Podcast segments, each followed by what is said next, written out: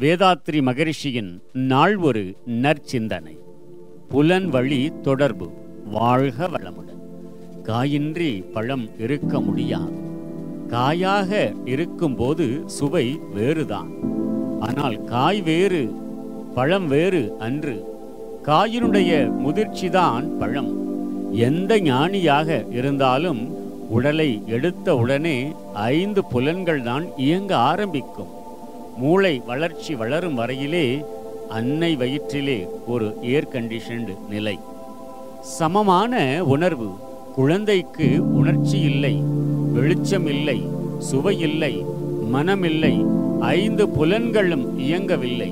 வெளியே வந்து விழுந்த உடனே அந்த சூழ்நிலைக்கும் இந்த சூழ்நிலைக்கும் உள்ள வேறுபாட்டின் காரணமாக உடல் முழுவதும் பற்றி எறிவது போன்ற உணர்ச்சி.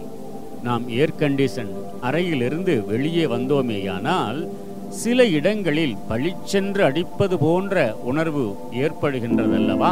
இது போன்றே பிறந்த குழந்தை உணர்வை பெறுகின்றது. வீர் வீரென்று கத்துகின்றது. அதன் பிறகு சிறிது நேரத்திலே சுவைக்க சர்க்கரை தண்ணீர் கொடுக்கின்றார்கள். ஏதோ வெளிச்சம் தெரிகின்றது பார்க்கின்றது ஏதோ பேசுகின்றார்கள் கேட்கின்றது இப்படி ஒவ்வொன்றாக புலன்கள் செயல்பட ஆரம்பிக்கின்ற பொழுது முதலில் ஞானியாக இருந்தாலும் அவர்களுக்கும் புலன் வழிதான் உலகத் தொடர்பு ஏற்படுகின்றது.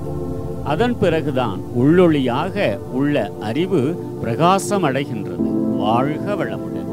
நம் கடமை அறவாழ்வின் நாட்டத்தே